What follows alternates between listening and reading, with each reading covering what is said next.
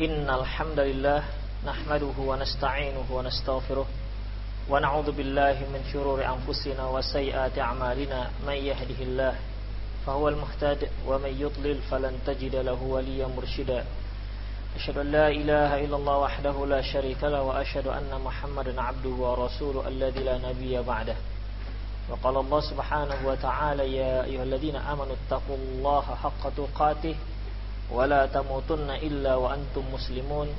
يا أيها الذين آمنوا اتقوا الله وقولوا قولا سديدا يصلح لكم أعمالكم ويغفر لكم ذنوبكم. ومن يطع الله ورسوله فقد فاز فوزا عظيما.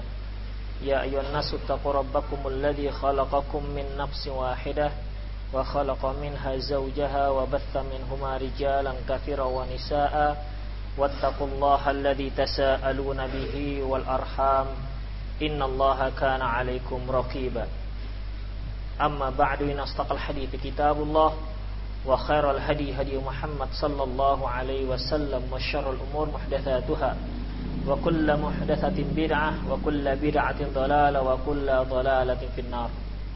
إخوة في الدين رحمنا الله وإياكم. Pada kajian yang lalu kita telah bahas dua bab yaitu tentang eh, larangan seorang wanita bersedekah kecuali dengan kecuali setelah mendapat izin dari suaminya.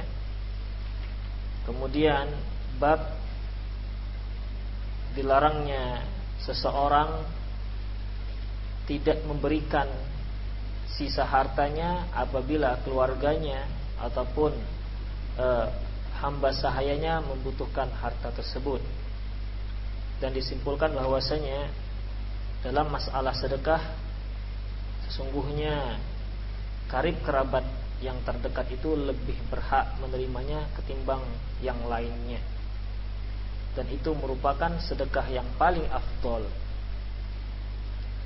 Bahkan para ikhwatiddin azinallahu iyyakum Rasulullah Shallallahu Alaihi Wasallam ketika ditanya tentang sedekah ya Rasulullah, nafkah apakah yang terbaik, infak apakah yang paling afdol?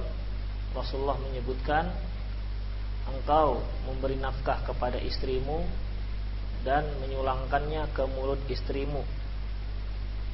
Itu merupakan infak yang paling afdol. Bab 234 Babun nahi an i'ta'iz zakati lil ghaniyin aw qawiyyin muktasib. Bab larangan memberikan zakat kepada orang kaya atau yang mampu untuk berusaha. An Abi Hurairah radhiyallahu anhu qala qala Rasulullah sallallahu alaihi wasallam la yahillu sadaqah li ghayyin li ghaniyin wala li dhi mirratin sawiyyin. Rawahu An-Nasa'i dari Abi Hurairah radhiyallahu anhu qala dia berkata Rasulullah sallallahu alaihi wasallam bersabda tidak halal sedekah itu diberikan kepada orang yang kaya dan juga tidak halal diberikan kepada orang yang sehat kepada orang yang kuat dan yang tidak cacat Hadis diriwayatkan oleh Imam Nasai. Dari Ubaidillah bin Adiyin bin al-Khiyar anna rajulaini haddathahu. Dari Ubaidillah bin Adi bin Khiyar bahwasanya dua orang laki-laki menceritakan kepadanya annahuma ataya Rasulullah sallallahu alaihi wasallam yas'alanihi minas sadaqah. Bahwasanya dua orang itu mendatangi Rasulullah sallallahu alaihi wasallam meminta sedekah. Minta sedekah kepada beliau faqallaba fihimal basar.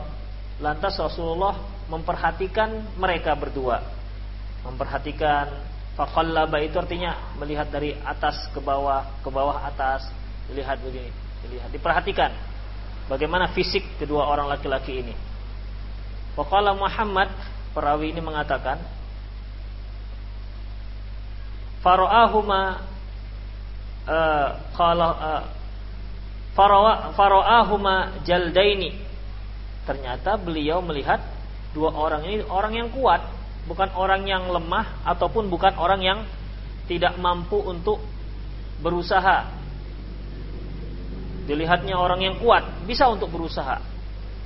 Faqala Rasulullah sallallahu alaihi wasallam, lantas Rasulullah sallallahu alaihi wasallam bersabda, "In syi'tuma a'taitukuma minha wala hadza fiha li ghaniyin wala li muktasib." Kalau engkau mau, aku bisa memberikannya kepada kalian. Dan sesungguhnya tidak ada bagian untuk orang, tidak ada bahagian sedekah ataupun zakat untuk orang yang kaya dan orang yang mampu untuk berusaha. Di sini para ikhwatiddin Rasulullah SAW tidak mengatakan, oh kalian tidak berhak menerimanya karena kalian orang yang sanggup, sehat walafiat, tubuhnya kekar. Tidak demikian. Rasulullah menyebutkan, Rasulullah menjelaskan dengan sangat halus. Ya, kalau kalian mau, aku berikan. Namun sebenarnya kalian itu nggak berhak, begitulah kira-kira. Namun sebenarnya zakat ini, sedekah ini tidak boleh diberikan kepada orang yang kaya dan yang mampu untuk berusaha. Dari sini Rasulullah memberikan gambaran bahwasanya sebenarnya mereka tidak berhak. Itulah halusnya Rasulullah Shallallahu Alaihi Wasallam eh, menolak ataupun membantah ataupun uh, menahan zakat ini ataupun sedekah ini kepada orang yang tidak berhak untuk memberinya. Ini merupakan bahasa Rasulullah Sallallahu Alaihi Wasallam yang disebutkan yaitu jawamiul kalim. Rasulullah Sallallahu Alaihi Wasallam diberikan mukjizat yaitu jawamiul kalim. Artinya uh, kata-katanya singkat namun maknanya padat. Syarat dengan berbagai macam tab. Syarat dengan makna. Kalau kalian mau aku berikan. Tapi sebenarnya tidak berhak harta ini diberikan kepada orang yang kuat dan dan yang yang apa yang kaya. Jadi yang mendengar pun kira-kira saya kuat atau kaya.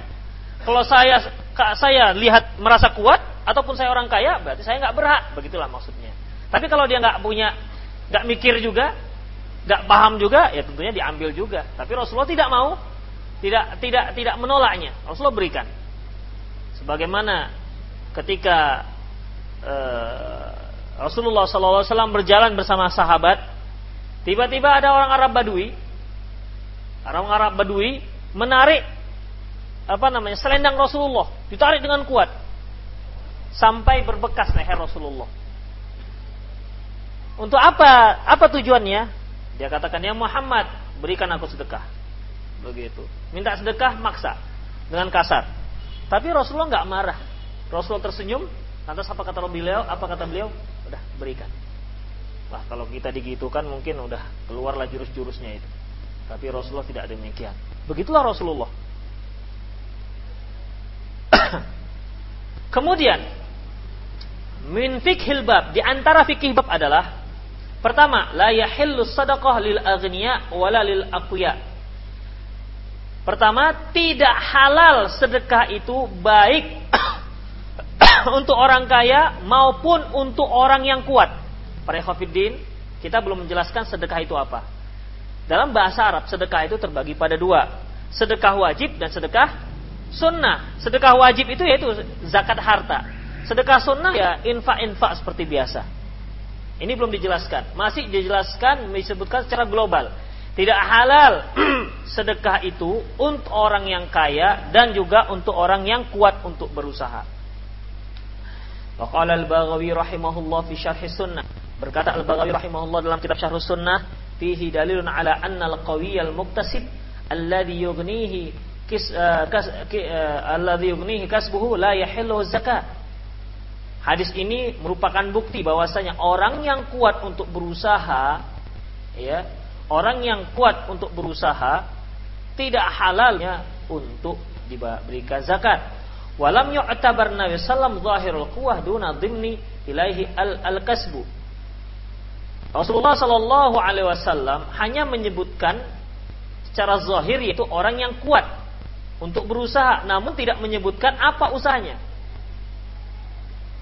Li'anna rajula qad yakunu zahirul quwah ghairu annahu akhraqa la kis la kasbalahu. Karena ada orang yang zahirnya kuat namun dia tidak punya usaha. Pengangguran lah kita katakan. Cari kerja sana, kerja sini. Enggak ada ada kerja. Fatahillu lahu zakat. Orang yang seperti ini walaupun dia kuat itu masih boleh diberikan zakat. Kata Al-Baghawi rahimahullah.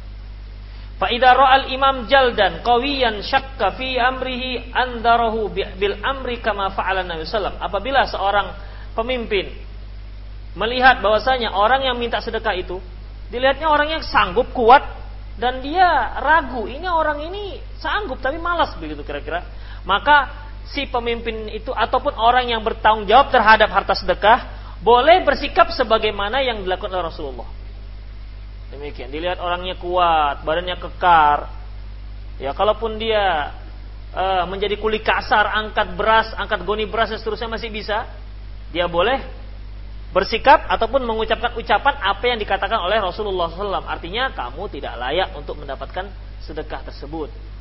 Kalau menurut pertimbangan seorang imam demikian. Wa in za'ama annahu. Kalau seandainya menurut dia memang dia tidak punya kerja. Awalul iyal la yakuma kasbuhu bi kifayatihim qabila minhu wa. Apabila dia lihat dia perkirakan orang ini memang nggak punya kerjaan, sementara keluarganya banyak, kerjaan yang ada padanya yang dia laksanakan tidak cukup untuk memberikan nafkah keluarganya, maka ya pernyataan orang itu terima dan dia pun boleh diberikan sedekah. Demikian para ikhwafidin. Ya banyak ya kita lihat uh, yang dia miskin, bukan dia nggak sanggup kerja, dia kerja, ya, dia kerja, banting tulang, pergi pagi pulang petang, namun apa yang dia dapati tidak tidak cukup untuk keluarganya. Itu dia. Kalau memang orangnya seperti ini, walaupun dia sanggup untuk bekerja dan hasil kerjanya itu tidak mencukupi, boleh diberikan zakat. Nah, ini yang dimaksudkan oleh Imam Al-Baghawi. Rasulullah menyebutkan zahirnya orang kuat. Eh, orang kuat tidak layak mendapatkan harta zakat. Begitu saja. Namun kan Rasulullah nggak sebutkan apakah orang ini bekerja dan kerjanya tidak cukup untuk keluarganya atau bagaimana tidak disebutkan. Ya. Dan Rasulullah juga tidak menyebutkan kamu begini, tidak. Rasulullah menyebutkan kaidah secara umum, baik dia termasuk ataupun tidak. Paham ya? Ini apa namanya? Uh, ucapan Rasulullah itu jadi kaidah. Tidak berkaitan dengan kondisi ataupun kisah-kisah yang terjadi. Atau yang disebut oleh para ulama usul fikih al-ibratu bi bi umumil bi umumil lafz. Ibrah ataupun hukum itu dilihat dari keumuman keumuman lafaz. La bi khususis sabab. Tidak dengan sebab yang khusus kalau khusus tadi kan dilihat ada dua orang yang kuat Rasulullah menyebutkan sementara hukum yang disebutkan Rasulullah secara umum kalau kita kaitkan dengan kisah saja hukumnya berarti orang yang kuat tidak boleh mendapat zakat. Tapi kalau dilihat dari lafaz umum, ya, lafaz umum Rasulullah hanya menyebutkan orang yang kuat tidak layak. Itu saja, tidak disebutkan kamu. Artinya ini berlaku untuk umum, ya, untuk umum.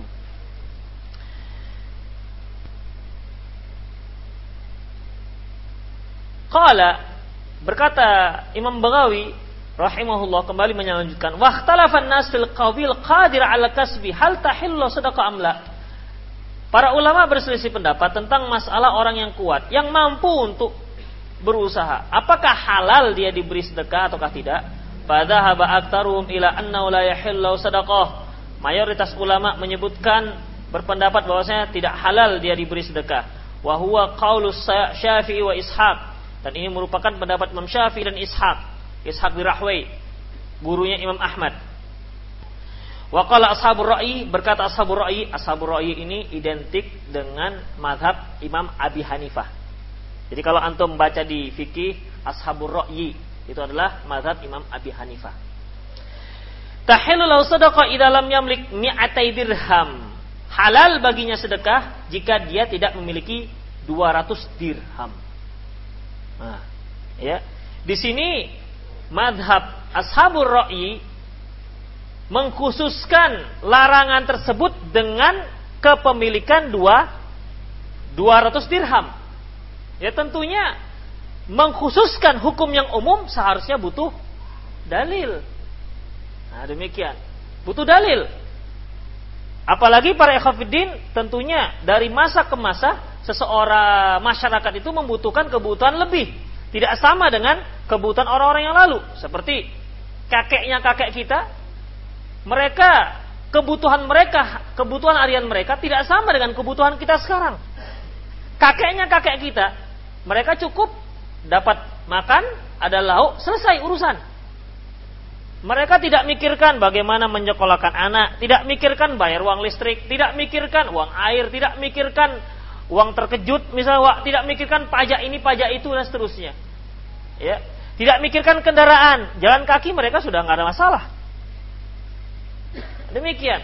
Makan pun mereka nggak banyak mikir, yang penting ada beras, bertumpu satu piring, kemudian tempe satu jadi. Kalau kita makannya dikit, satu cambung, Pengennya kan di situ ada ayamnya, di situ ada ininya, ada itu dan seterusnya. Ya, itulah kita sekarang kebutuhannya. Kalau kita taruh tempe, aduh nggak selera makan. Itulah kebutuhan kita. Ya, saya pernah gotong royong di di atas, gotong royong bangun bangun kandang lembu, buat kandang lembu. Jadi pas waktu makan, mereka memang satu piring itu penuh nasinya. Kemudian lauknya apa? Setempe dengan sayur ubi dengan santan encer. Lahap mereka makan. Saya gimana lahap? Nengoknya saya nggak selera. Satu tempe dengan apa namanya? Satu piring penuh. Bisa mereka. Itulah. Itu masih zaman yang sama.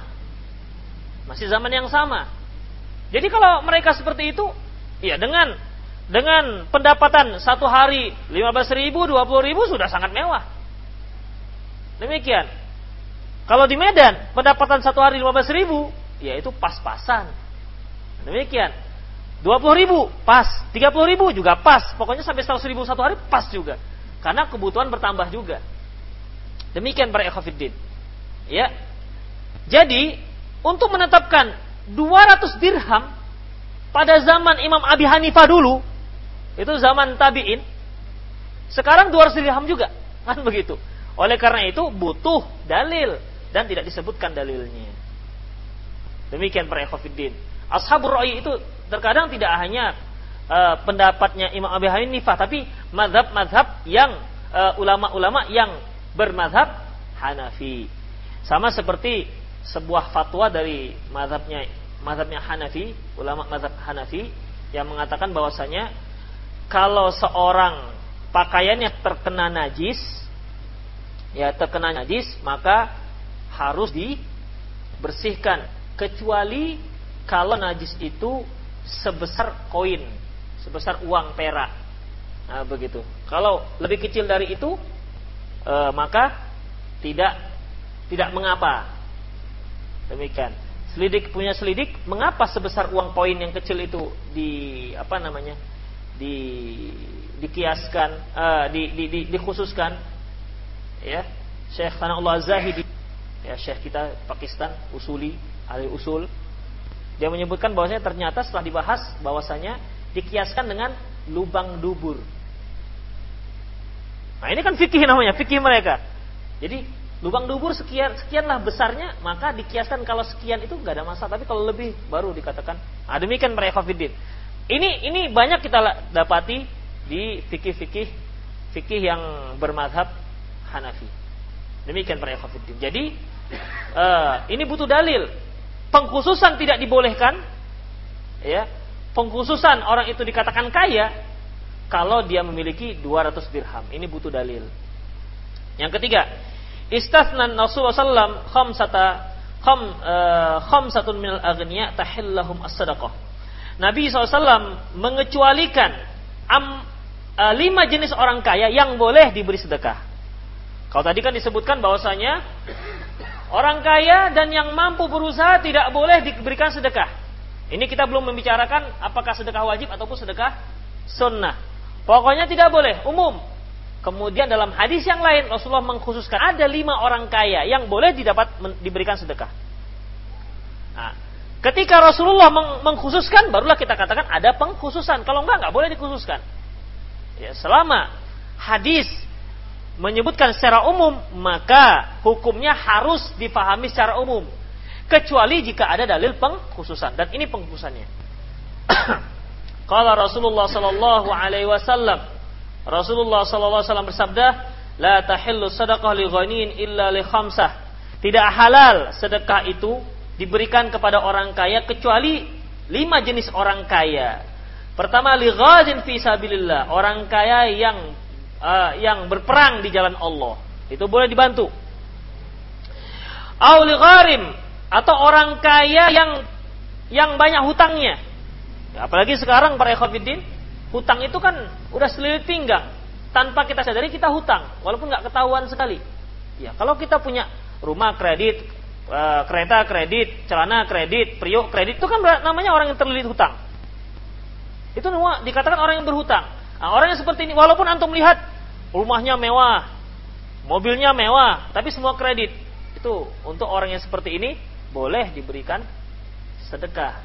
Ya, Bapak, orang kaya. Iya, tapi hutang itu. Misalnya kan begitu, boleh. Tapi jelas-jelas hutang ya, jelas-jelas hutang. Aurajulun ishtarahu bimalihi atau seorang yang membeli hartanya dengan uangnya sendiri. Maksudnya harta zakat yang telah dia berikan uh, afwan, harta harta zakat itu dia beli. Harta zakat dia beli, itu diber, boleh diberikan zakat. Kemarin pernah kita pelajari bahwasanya apabila si A memberikan zakat, kita katakan saja berupa unta misalnya, Lantas dia tidak boleh membeli unta yang telah dia zakati. Walaupun dengan harga harga yang standar. Tapi orang lain boleh membeli unta tersebut. Nah, jadi kalau ada orang kaya yang lain yang bukan pembeli yang memberikan unta tadi, membeli unta tersebut maka boleh diberikan unta sedekah kepadanya. Aurajulun aurajulun lahu miskin jaruhu miskin fatasaddaqa al miskin atau seorang seorang yang memiliki tetangga orang miskin lantas dia bersedekah untuk orang miskin tersebut. Fa'ahdal miskin lugani lantas si miskin tadi memberikan harta yang zakat tadi sebagiannya untuk orang yang kaya. Diberikan hadiah. Itu dibolehkan. Ya. Misalnya si miskin mendapat jatah zakat misalnya atau sedekah berupa beras tiga karung. Kemudian dia sisihkan 10 eh, kilo untuk tetangganya yang kaya sebagai hadiah. Itu boleh. Auli amil alaiha atau orang yang petugas zakat. Kalau walaupun dia kaya, dia boleh diberikan harta zakat. Qala al-Baghawi berkata Baghawi ittafaqal ulama ittafaqa ahlul ilmi ala anna zakat la tahilul aghniya illa li khamsatin istathnahum istathnahum Rasulullah sallallahu alaihi wasallam bahwasanya para ulama sepakat bahwa zakat tidak halal diberikan kepada orang-orang kaya kecuali lima perkara yang telah dikecualikan oleh Rasulullah. Nomor tiga, ikhtalafa ahlul ilmi fi haddil ghani alladhi yamna' min akhdhi zakat. Nah, di sini para ulama juga berselisih pendapat standar ataupun batasan yang dikatakan kaya yang tidak boleh mendapat zakat. Nah, kapan orang dikatakan kaya dan kapan dikatakan miskin? Tentu kan harus ada standarnya. Kalau sudah di atas standar berarti dia dikatakan orang kaya yang tidak boleh diberikan zakat. Kalau dia di bawah standar berarti dia dikatakan orang miskin yang boleh diberikan zakat.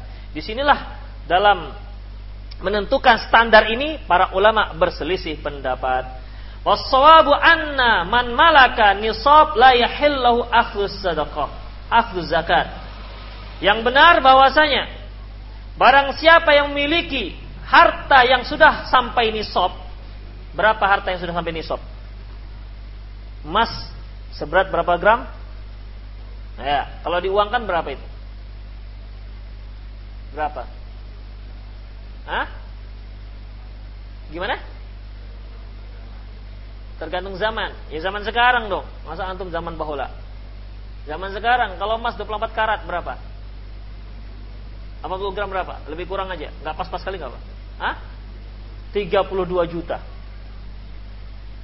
30 juta. Bahwasanya orang yang memiliki uang 32 juta berarti orang kaya tidak boleh mendapatkan zakat.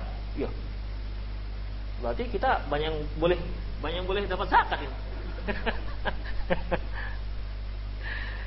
ini belum selesai, Pak.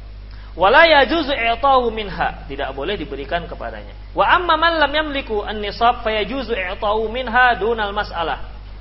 Adapun adapun yang tidak memiliki, yang tidak sampai harta tidak sampai nisab, maka boleh memberikan zakat, tapi tak boleh meminta. Nah, jadi yang hartanya kurang dari 32 juta, lebih kurang demikianlah. Berapa hartamu? 31 juta 500 ribu, misalnya begitu kan nggak sampai maka menurut e, pendapat di sini boleh diberikan zakat, boleh diberikan zakat, tapi dia nggak boleh minta. Kalau dia minta nggak dikasih, gitulah kira-kira. Wa amma e, wala tahiqqul mas'alah idza kana yamliku qutul ya qutu yaumihi. Di mana ya masalah boleh meminta dan tidak meminta standarnya ada lagi. Dia tidak boleh meminta, mengemis, meminta selama dia masih memiliki persediaan persediaan makan makanan pokok satu harinya. Nah, misalnya dia sekarang di malam Selasa, untuk hari Rabu dia masih punya stok. Hari Kamis nggak punya, untuk hari Rabu masih punya. Maka selama dia masih punya stok makanan kebutuhan keluarganya untuk hari Rabu, untuk hari, hari Selasa ya, untuk hari Selasa dia dilarang mengemis Nggak boleh dia mengemis. Tapi kalau untuk besok pun dia masih khawatir ada atau tidak, ya, maka dia boleh mengemis. Coba, kira-kira kalau kita perhatikan pengemis-pengemis sekarang itu layak nggak dia mengemis? Kadang-kadang stok sebulan dia ada itu loh. Stok sebulan ada.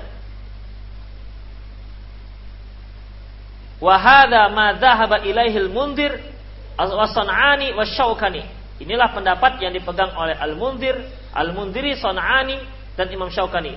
Wa ghairu wa ghairuhum min ahli ilmi jami'an jam'an bainal adillah. Dan yang lain-lainnya dari kalangan para ulama untuk mengkompromikan berbagai macam dalil. Wa sayati tafsil dzalika fi babit tahrim al-masra insyaallah. Dan masalah ini akan lebih dirincikan dalam bab diharamkan haram keras bagi orang yang meminta-minta. Pengharaman yang sangat keras terhadap pengemisan insya Allah. Nanti akan dibahas lebih lanjut. Bab 235. Bab tahrimi sedekah ala Rasulullah wa ahli waitihi. Bab diharamkan harta sedekah terhadap Rasulullah dan terhadap keluarga beliau. An Abi Hurairah radhiyallahu anhu an Rasulullah annahu qala inni la anqalibu ila ahli fa ajidu tamra saqitah ala firashi thumma arfa'uhu li'akulahu thumma aksha an takuna sadaqah fa ulqiyaha Kata Rasulullah, aku pulang ke rumah dan aku melihat ada satu buah kurma jatuh di atas tempat tidurku. Lantas aku ambil untuk aku makan. Aku ambil untuk aku makan. Summa aksya antakuna sedekah. Tapi setelah mau aku sulangi ke mulutku, aku khawatir ini jangan-jangan kurma sedekah. Kurma zakat yang nyasar sampai di sini terjatuh tanpa disengaja. Akhirnya aku buang kurma tersebut. Dari hadis ini para ikhwafidin coba perhatikan.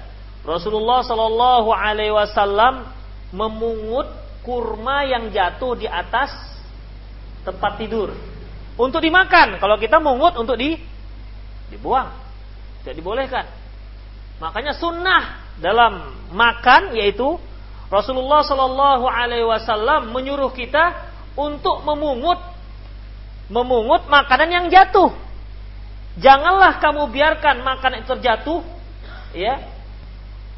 Kecuali makanan tersebut, uh, janganlah kamu biarkan makanan terjatuh tidak kamu ambil karena makanan itu nanti dijadik apa akan diambil untuk makanan syaitan. Ya tentunya makanan-makanan yang kalau jatuh masih bisa dimakan. Ya masih bisa dimakan seperti misalnya e, buah kurma jatuh itu kan masih bisa dibersihkan. Masih bisa dibersihkan. Apalagi buah jeruk misalnya jatuh masih bisa dibersihkan. Tapi kalau bubur jatuh ke pasir, antum mau pungut dibersihkan? Ya nggak bisa. Jadi yang yang yang yang bisa, yang realistis. Yang realistis bisa dipungut. Kalau kita biarkan, maka makanan yang jatuh itu nanti akan dimakan oleh syaitan. La tada'u syaitan. Jangan kamu biarkan untuk dimakan syaitan. Demikian para ikhwatiddin rahimallahu wa iyyakum. Rasulullah sebagai pejabat tertinggi negara waktu itu nampak kurma terjatuh di atas tempat tidurnya beliau pungut. Begitulah Rasulullah Shallallahu Alaihi Wasallam menghargai nikmat Allah Subhanahu Wa Taala. Jadi kita sebagai seorang Muslim, apalagi yang katanya mau seorang salafi yang mengikuti sunnah Rasulullah maupun para sahabat, kalau makan berserakan ya Allah itu, makan berserakan, satu piring seperempat piring, seperempat piringnya berserak, seperti anak TK makan. Jangan. Ya. Kalau kita makan di atas meja, meja kita bersih, jatuh satu butir nasi, pungut. Jangan gengsi. Ini kadang-kadang, apalagi kalau di pesta kan begitu, makan. Dia gengsi kalau piringnya bersih. Iya kan? Nanti kalau bersih kali dikira orang kita kelaparan, begitu dalam benak kita. Padahal tidak, seharusnya dibersihkan itu semua. Bahkan Rasulullah menyuruh di, dijilat. Dan jarinya pun La yatamassa ahaduhum yadahu bil mindil hatta yal'aqaha ayul'aqaha. Janganlah salah seorang kalian melap tangannya setelah makan dengan dengan serbet sampai dia menjilatnya atau minta jilati orang lain. Ya tentunya kalau orang lain di sini jangan temenan tuh jilat jilat jilat. ya istri paling enggak begitu, istri kan begitu. Antum uh, jari antum dia menjilat, jari dia antum menjilat kan romantis begitu. Jangan antum paksa-paksa, mentang-mentang dia ustadz jilat. Jilat ayo, ini sunnah. jilat aja sendiri. Demikian, begitulah. Ya, apa kata Rasulullah? Karena kamu nggak tahu di mana berkahnya. Itu dia. Yang di tangan saja suruh dijilat. Apalagi jatuh-jatuh. Jadi yang jatuh itu dipungut para ikhwatiddin. Kalau memang masih mungkin untuk di dimakan. Nah itu. Jadi jangan ada di antara kita yang makan itu berlebih. Berlebih atau bergimah kata kata, orang Padang tuh bergimah. Ya, kalau bahasa Indonesia-nya apa? Ah, rimah. Rimah itu bahasa Indonesia di bahasa Padang yang di Indonesia kan kalau rimah. Ah, berserak sampah juga berserak. Maksudnya yang jatuh makanan yang jatuh-jatuh itu apa namanya? Selemak lain lagi. Tidak ada bahasa Indonesia-nya. Apa Pak bahasa Indonesia-nya? Hah? Bertabur. Enggak, itu khusus untuk makan. Kalau orang Padang bilang ber, bergimah, gimah itu makanan yang jatuh. Kalau kalau sampah yang jatuh nggak dikatakan rimah. Hah? Ah sama gitu. Berarti nggak ada ya? Nggak ada mungkin. Saya nggak dapati juga. Intinya para khafidin itu harus dipungut. Dan ajarkan anak kita, ajarkan anak kita untuk makan demikian. Jangan ajarkan nanti ambil dikit kemudian ambil banyak berlebih dibuang begitu. Tapi Ustaz kan dibuang kan kasih ayam. Ya, ayam itu sudah alternatif kedua. Artinya kalau memang kita sudah nggak sanggup lagi karena kebanyakan ayam. Tapi dari awal terbuang-buang seperti tidak dibenarkan dalam Islam. Ya, para kafirin. Dan jangan malu kalau antum makan makan di piring kemudian piring antum bersih. Bersih. Jangan malu, kan itu sunnahnya. Yang kalau malu itu kalau ngantum ngambil dalam walimah piringnya lebar kemudian nasinya ikannya ini aji mumpung. Ya itu baru malu namanya. Ya Allah ini orang memang betul-betul nggak pernah makan enak kan begitu. Kadang-kadang kita pun apa namanya mau duduk dekatnya itu agak segan begitu melihat begitu. Nah, demikian. Ya ambillah sekedarnya dan habiskan. Kalau banyak juga sebenarnya nggak apa-apa. Ya kalau nggak malu nggak apa-apa. Tapi habiskan juga kita lihat Rasulullah demikian akhlak beliau dalam dalam menghargai ataupun menghormati ataupun me, me, me, me, menghargai nikmat Allah Subhanahu wa taala. Demikian ya. Jadi kalau seandainya beliau tidak sanksi itu sedekah, beliau makan. Ya. Nggak mikir-mikir saya ini kan kepala negara nggak mikir. Ini ini nikmat Allah masih boleh kita makan. Kemudian Rasulullah membuangnya bukan dikarenakan makanannya, tapi dikarenakan khawatir jangan-jangan ini korma sedekah. Ini yang beliau pakai dak ma ribuka ila ribuka. Tinggalkan apa yang kamu ragu kepada yang kamu tidak ragu. Jadi di sini Rasulullah ragu, ini harta sedekah apa tidak? Kalau saya makan haram. Begitu. Iya kalau seandainya nggak harta sedekah. Kalau seandainya harta sedekah berarti saya makan makanan yang haram. Demikian juga kita harus begitu. Ketika kita ketika kita ragu, ini cara mencari makan begini halal apa haram ya? Maka tinggalkan kalau ragu. Karena iya kalau halal, kalau haram, nah begitu. Inilah prinsip dalam Islam, ya. Al halal inal halal bayyinun wa innal haram bayyinun wa bainahuma umur mushtabihat. Faman ittaqa syubhati faqad istabra an wa irdihi. Yang halal itu jelas, yang haram itu jelas dan antaranya ada umur ya perkara-perkara yang masih ragu, masih samar. Barang siapa yang uh, menjauhkan perkara yang samar, maka dia telah menyelamatkan agamanya dan kehormatannya. Kemudian Rasul menyebutkan orang yang suka dengan yang syubhat-syubhat, qarra'in yar'a haulal hima. Yushaku ay, yushaku. Seperti orang yang mengembala di tempat berbatasan yang terlarang. Itu dia dikhawatirkan akan masuk pada area yang terlarang. Faman waqa'a fi syubhah faqad waqa'a fil haram kata Rasulullah. Barang siapa yang melakukan syubhat berarti dia telah melakukan yang haram. Itulah dia. Makanya Rasulullah tidak mau perkara yang yang samar-samar. Demikian prinsip hidup kita para ikhwatiddin. Kalau kita ragu antara halal dan haram, tinggalkan saja. Cari yang jelas-jelas halalnya. Jangan pakai prinsip yang halal yang yang haram saja susah mendapatkannya apalagi yang halal. Ini prinsip Teuton. Ya, prinsip syaitan.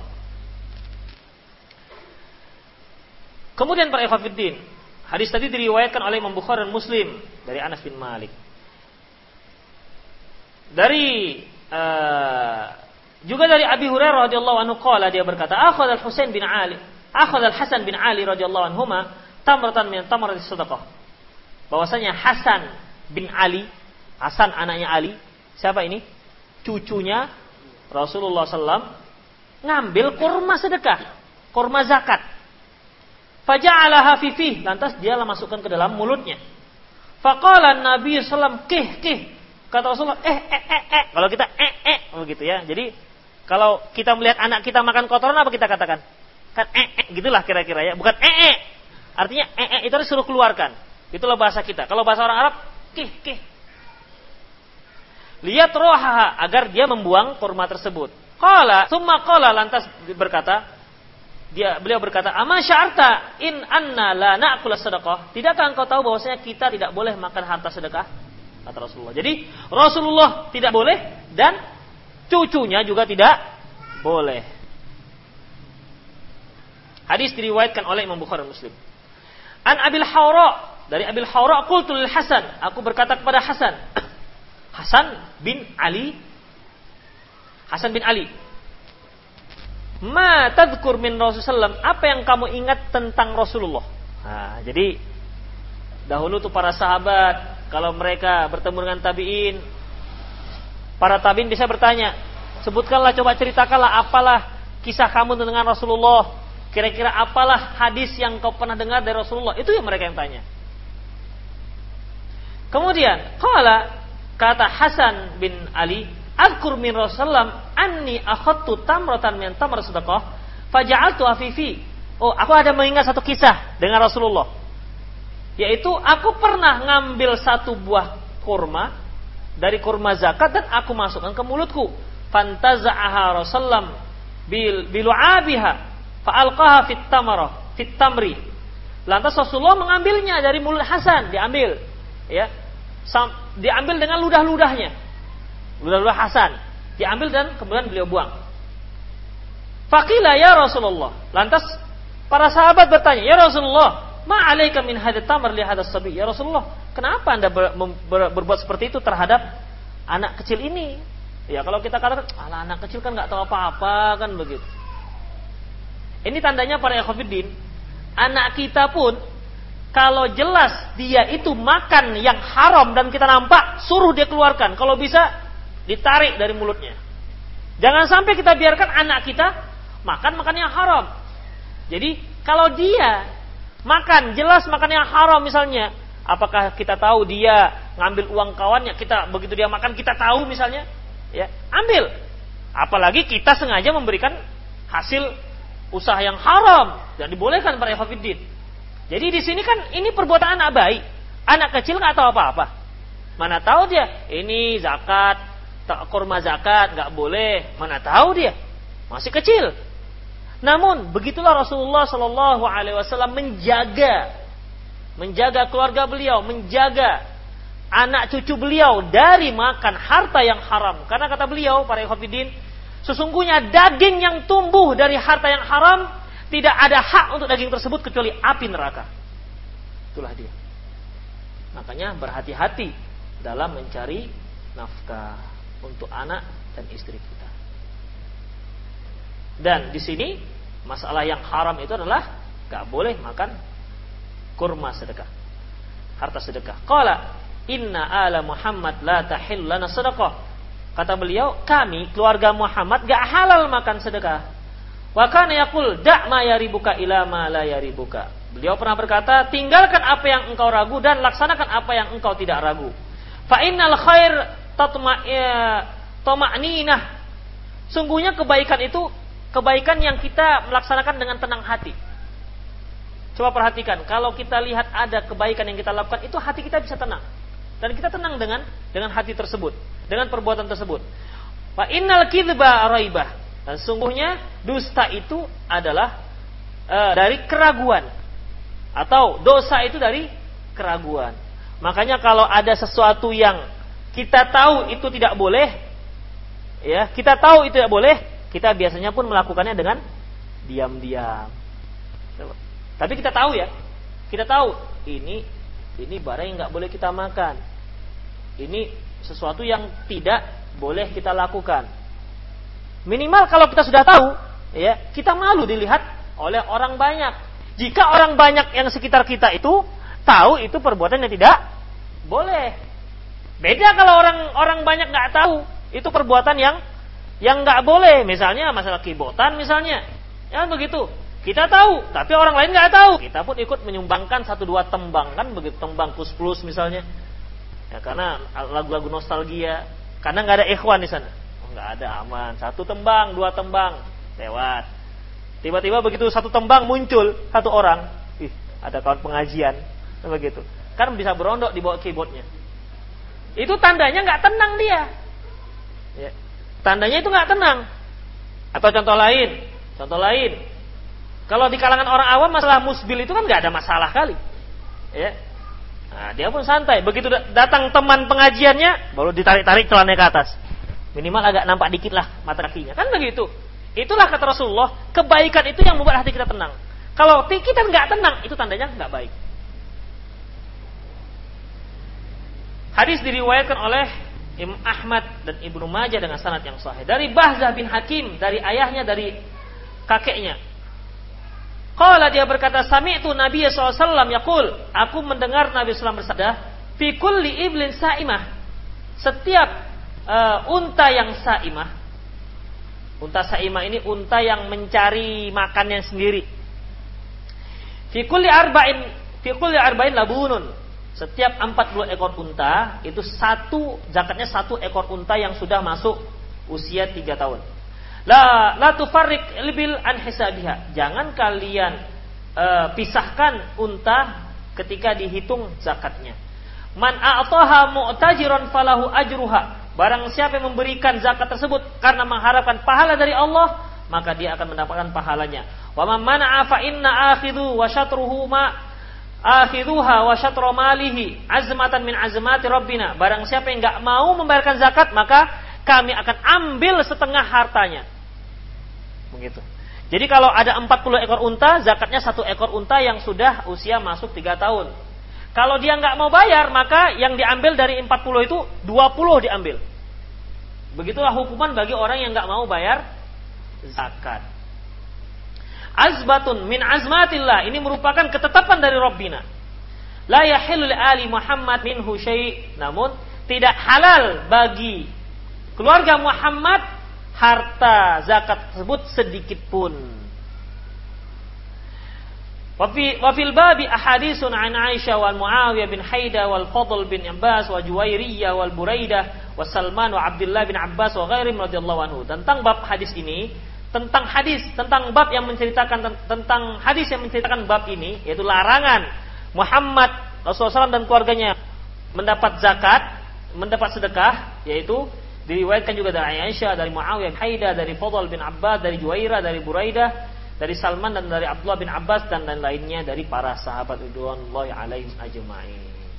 Di antara min fikhil bab, fikih bab ataupun istimbat hukum yang diambil dari eh, hadis-hadis uh, ini di mana akan dibicarakan pertama apakah sedekah yang dimaksud itu sedekah yang sedekah yang wajib saja ataukah juga sunnah dan yang mana yang dikatakan keluarga Rasulullah? Nanti sekalian ada bantahan terhadap orang Syiah yang mengatakan yang memilah-milah antara keluarga Rasulullah Padahal mereka menyatakan mereka orang-orang yang paling mencintai keluarga Rasulullah Alul Bait. Dan insya Allah akan kita lanjutkan pada malam Selasa yang akan datang. Demikianlah para ikhwatiddin, aku lu qauli hadza astaghfirullah li wa muslimin. Innahu wal Silahkan jika ada pertanyaan.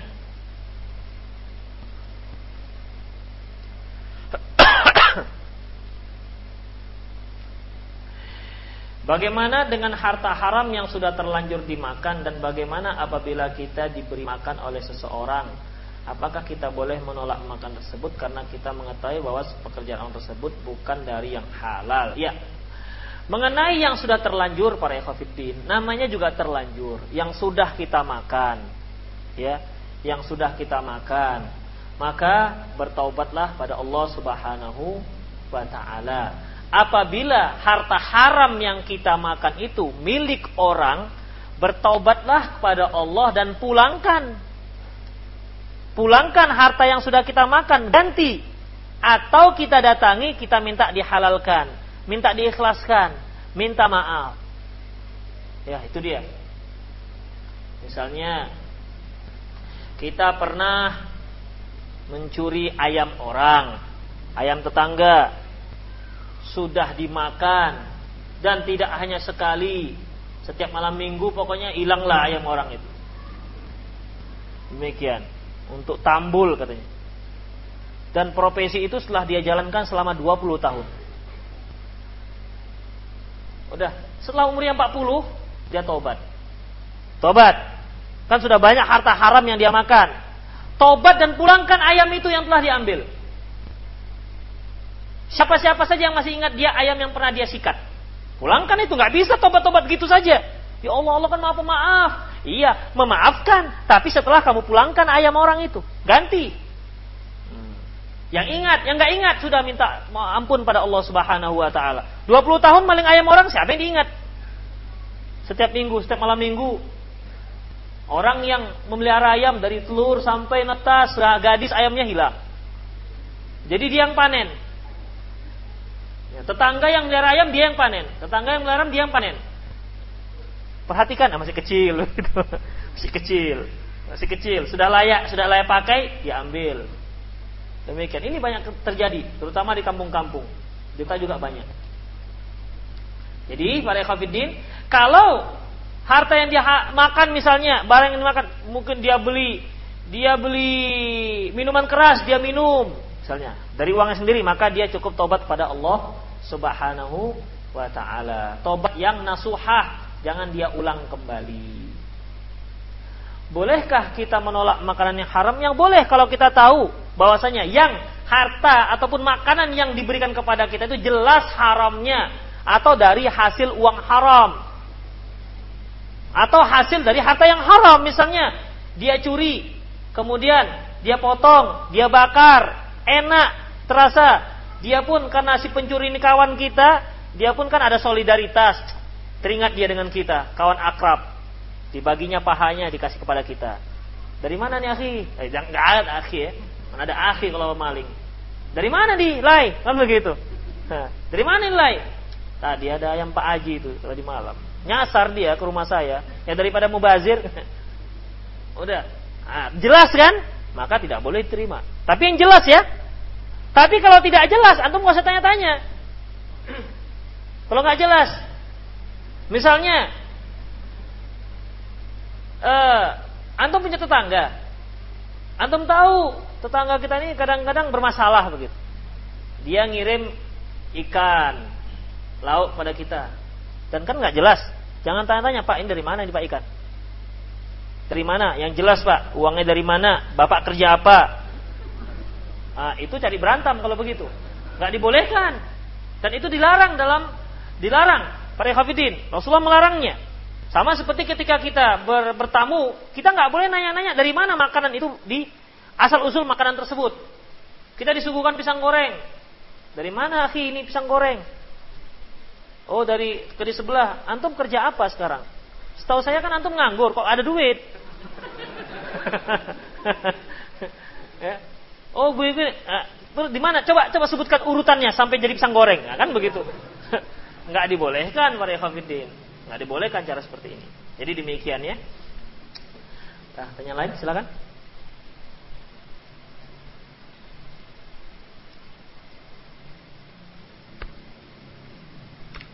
Nggak ada ya? Ya.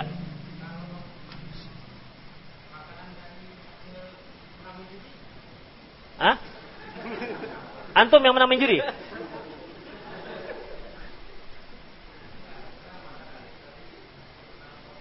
Tahu nggak kita itu menang dari bonus main judi? Misalnya dia dapat dapat hadiah dari togelnya si Olo misalnya.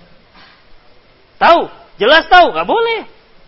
Ini ini ayam dari mana? Saya beli tadi dapat nomor empat nomor berturut pula kan begitu. Ini bukan berarti pengalaman ya, saya nggak pengalaman, nggak pernah pasang saya. Berturut pula dapatnya begitu. Inilah sebagai solidaritas kita bagikan dua ekor ayam. Nggak boleh haram hukumnya, karena jelas dia sendiri ngaku. Tidak dibolehkan ya. Tapi jangan antum bilang, tapi kan Ustaz kalau di mubazir, ha, ayamnya kan halal. Iya ayamnya halal, dasarnya kan tidak. Makanya para ekafidin ya setiap yang najis itu haram dan tidak semua yang haram itu najis. Bakwan halal, tapi kalau bakwan curian haram. Apakah dia najis?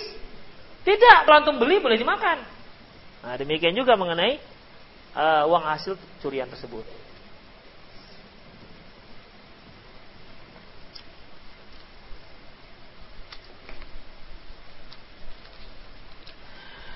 Assalamualaikum. Ustaz, adakah syarat-syarat khusus seorang saksi pada akad nikah dan bolehkah memilih saksi dari orang lain yang bukan keluarga?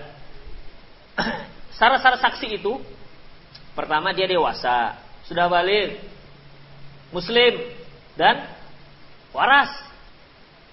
Balik dia muslim tapi orang gila nggak bisa jadikan saksi. Ya, pertama muslim, kemudian balik, udah uh, dan berakal ya. Artinya tidak dan waras itu boleh. Saksi itu tidak harus dari keluarga. Saksi tidak harus dari keluarga. Ustadz biasa biasanya setelah ijab kabul nikah tuan kadi menyuruh pengantin laki-laki membacakan membacakan sirah ta'lik yaitu kewajiban seorang suami pada istri yang yang ada di buku nikah. Apakah kita boleh? Para khafiddin, nggak dibaca pun sebenarnya sirah ta'lik ini itu sudah tercangkup dalam peraturan pernikahan yang disebut yang di yang di yang diatur oleh syariat. Sirah ta'lik apa isinya? Apabila si suami tidak memberikan nafkah berapa lama? Hah? Berapa lama sebutkan? 6 bulan. Antum macam pengalaman nih. Oh, sering dengar. Berapa bulan? Tiga bulan apa enam bulan? Tiga bulan berturut-turut. Maka si istri boleh menggugat ke kantor ke kantor urusan negara, urusan agama. Kemudian dengan membayar uang sebanyak sepuluh ribu kan itu ya isinya. Itu semenjak zaman dulu itu sepuluh ribu jangan naik. Itu tulisannya, tulisannya sepuluh ribu. Uang daftarnya sepuluh ribu. Tapi nanti kena juga tiga juta, satu juta setengah gitu. Kemudian, ah demikian, ya. Sebenarnya para ikhwatiddin tanpa disebutkan itu juga, tanpa disebutkan itu juga, si, si istri sudah bisa menggugat. Ya. Si suami nggak memberikan nafkah, di mana dia nafkah itu wajib bagi seorang suami, boleh menggugat ke Demikian para ikhwatiddin, boleh karena si suami telah melalaikan ke kewajibannya. Jadi sebenarnya si ta'lik itu penguat saja. Penguat saja. Boleh kamu bacanya? Boleh. Ya, silakan, gak ada masalah. Dan jangan diyakini itu sebagai syarat. Jangan seperti apa namanya jangan diyakini itu sebagai lafaz tertentu seperti ijab kabul, tidak. Nah, jadi di situ para ikhwatiddin, mengapa pemerintah menetapkan hal itu? Menetapkan hal itu untuk lebih menegaskan agar seorang suami jangan menyia-nyiakan istrinya. Itu maksudnya. Kan ada juga orang muslim ini kawin dia nikah tapi nggak tahu kewajibannya apa. Ada juga seperti itu. Makanya karena melihat banyaknya kaum muslimin yang awam, saking awamnya terpaksa juga kuat itu menyuruh untuk syahadat. Ya. Saya sendiri pernah menyaksikan pernikahan si tuan kadi menyuruh laki-lakinya bersyahadat. Ya Allah. Seperti orang Cina syahadat. Benar. Ucapannya itu teloh. Asyhadu la la Benar. Iya, itu itu dia syahadatnya saja nggak benar. Begitulah kondisi kaum muslimin. Tapi itu bukan bukan syarat. Dan kalau mengatakan itu syarat jadi bid'ah jadinya. Demikian para ikhwatiddin. Karena orang yang orang yang apa namanya, yang nikah itu kan sudah muslim. Karena kalau si suaminya nggak muslim nggak boleh nikah dengan nah, dengan wanita muslimah. Demikian ya. Jadi si kota alik boleh, silakan. Itu penegasan saja kebijakan dari pemerintah. Ustadz berapa rakaat sholat sunnah ba'diyah pada sholat Jumat baik dikerjakan di rumah maupun di masjid. Dua rakaat boleh di masjid atau dua rakaat di masjid atau dua rakaat di rumah. Antum melihat e, keterangannya dalam buku fikih. Ustadz, adakah sujud sahwi dalam sholat sunnah? Iya. Allahu a'lam bishawab kalau sholat sunnahnya. Allah Kisah-kisah yang terjadi tentang sujud sahwi itu berkaitan dengan sholat wajib. Apakah sholat sunnah ada sujud sahwi? Allah Ustaz ketika bangun dari sujud bertumpu dengan kedua tangan yang terbuka telapak tangan atau dengan yang di kepal mana yang sahih? Khafidin yakum. Masalah ini masalah khilafiyah karena masalahnya berasal dari kata-kata ta'jin. Rasulullah Shallallahu Alaihi Wasallam bangkit dan tumpu dengan tangan. Kemudian dia melakukan takjin. Takjin itu pada khafidin. Kok posisi tangan ketika mengadon roti. Ketika kita mengaduk roti, campur air itu kan harus kita aduk, ya. Mengaduknya ada yang dengan ditinju kan begitu, di, dibalik lagi, ditekan lagi pakai tinju. Ada yang pakai pakai telapak tangan begitu. Kalau Syalbani rahimahullah Beliau menunjukkan menyebutkan bahwasanya takjin itu dengan ditinju. Nah, Kalau ya yang lain mengatakan pakai telapak tangan ya gak ada masalah. Demikian.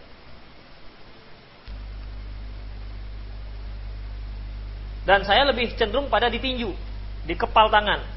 Karena memang saya waktu kalau membuat roti di kepal, tidak di tidak dipakai telapak tangan gitu, nggak nggak mantep dia. Allah alam Ini kembali kepada urfi aja mungkin Allah alam. Habis? Ya. Hmm. Ya. Berapa nilai emasnya? Sekilo, dua kilo? Lima ribu. Untuk eh, harta-harta uh, yang berharga seperti itu, dia harus umumkan. Ya, dia harus umumkan. Kira-kira gimana lah cara mengumumkannya? Apakah di masjid? Kalau dia, kalau tidak ada, kalau tidak ada, maka para ikhwafidin akan lebih baik itu diinfakkan. Tapi kalau barang-barang yang ya barang-barang yang kurang berharga, harga-harga 10 ribu, 20 ribu, ya itu boleh kita pakai.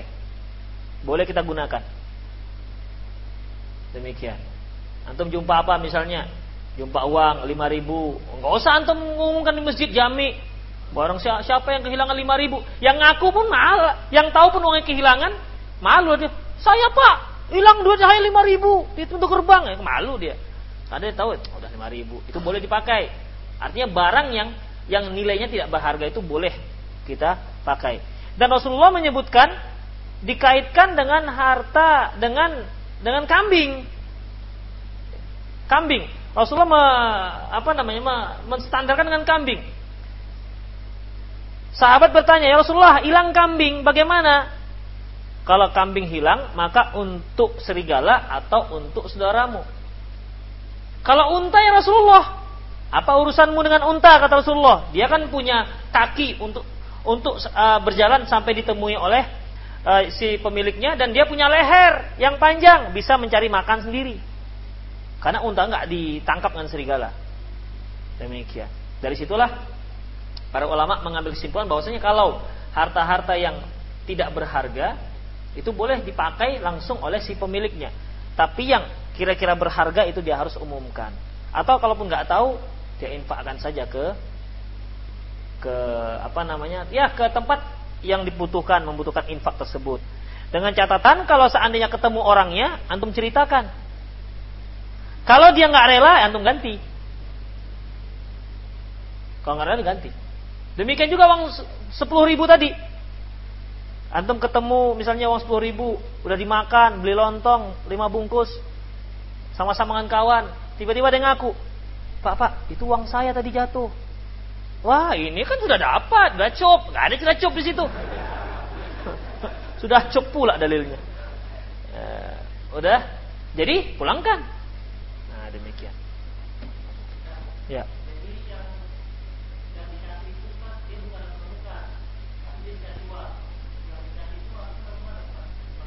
Tahu nggak dia asalnya? Jangan mungkin lah. Kalau dia tahu, pulangkan. Pulangkan. Karena dikhawatirkan harta yang tidak halal. Dak ma yaribuka ila ma la yaribuka. Tinggalkan apa yang kau ragu, laksanakan apa yang kau nggak ragu. Bagi-bagi palingan tidak dapatnya cuma 100 ribu. Kemudian 100 ribu berapalah? Masuk ke mulut kita, kita kasih ke istri kita, kasih ke anak kita. Iya kalau halal, kalau haram kan spekulasi namanya.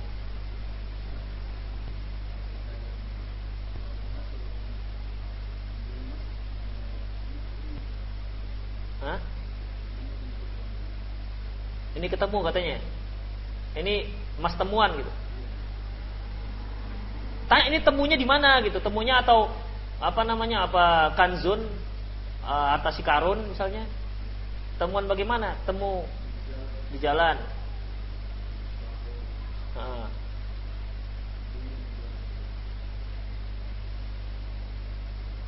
Allah berat berat dibilang nggak boleh sementara permasalahan antara dia dengan sudako kan begitu? Dibilang boleh sisi bolehnya kan kita beli. Kita nggak ada urusan kita beli. Tapi masalahnya apakah sama dengan uh, dengan hukum penadah? Allah demikianlah para ikhwafin ya ada lagi? Ah mencabut uban. Rasulullah uh, termasuk salah satu yang disebutkan larangan perkara yang dilarang yang disebutkan Syekh Salib bin Aid Al-Hilali dalam kitab Musa. Ah, ini nanti disebutkan di sini. Nanti babul libas zina bab perhiasan yang disebutkan masalah uban. Tapi lama lagi. Dilarang. Kenapa? Takut dikatakan tua. Kadang-kadang alasannya gatal, begitu. Kadang-kadang alasannya gatal. Ah, silakan habis. Ya, dikala para Udahlah ya. Kasihan yang lain tuh mau pulang. Maaf masa depan. Demikianlah para ikhwafidin azallahu iyyakum. Uh, panitia ada yang perlu diumumkan? Mana panitia? Wah. Tak ada.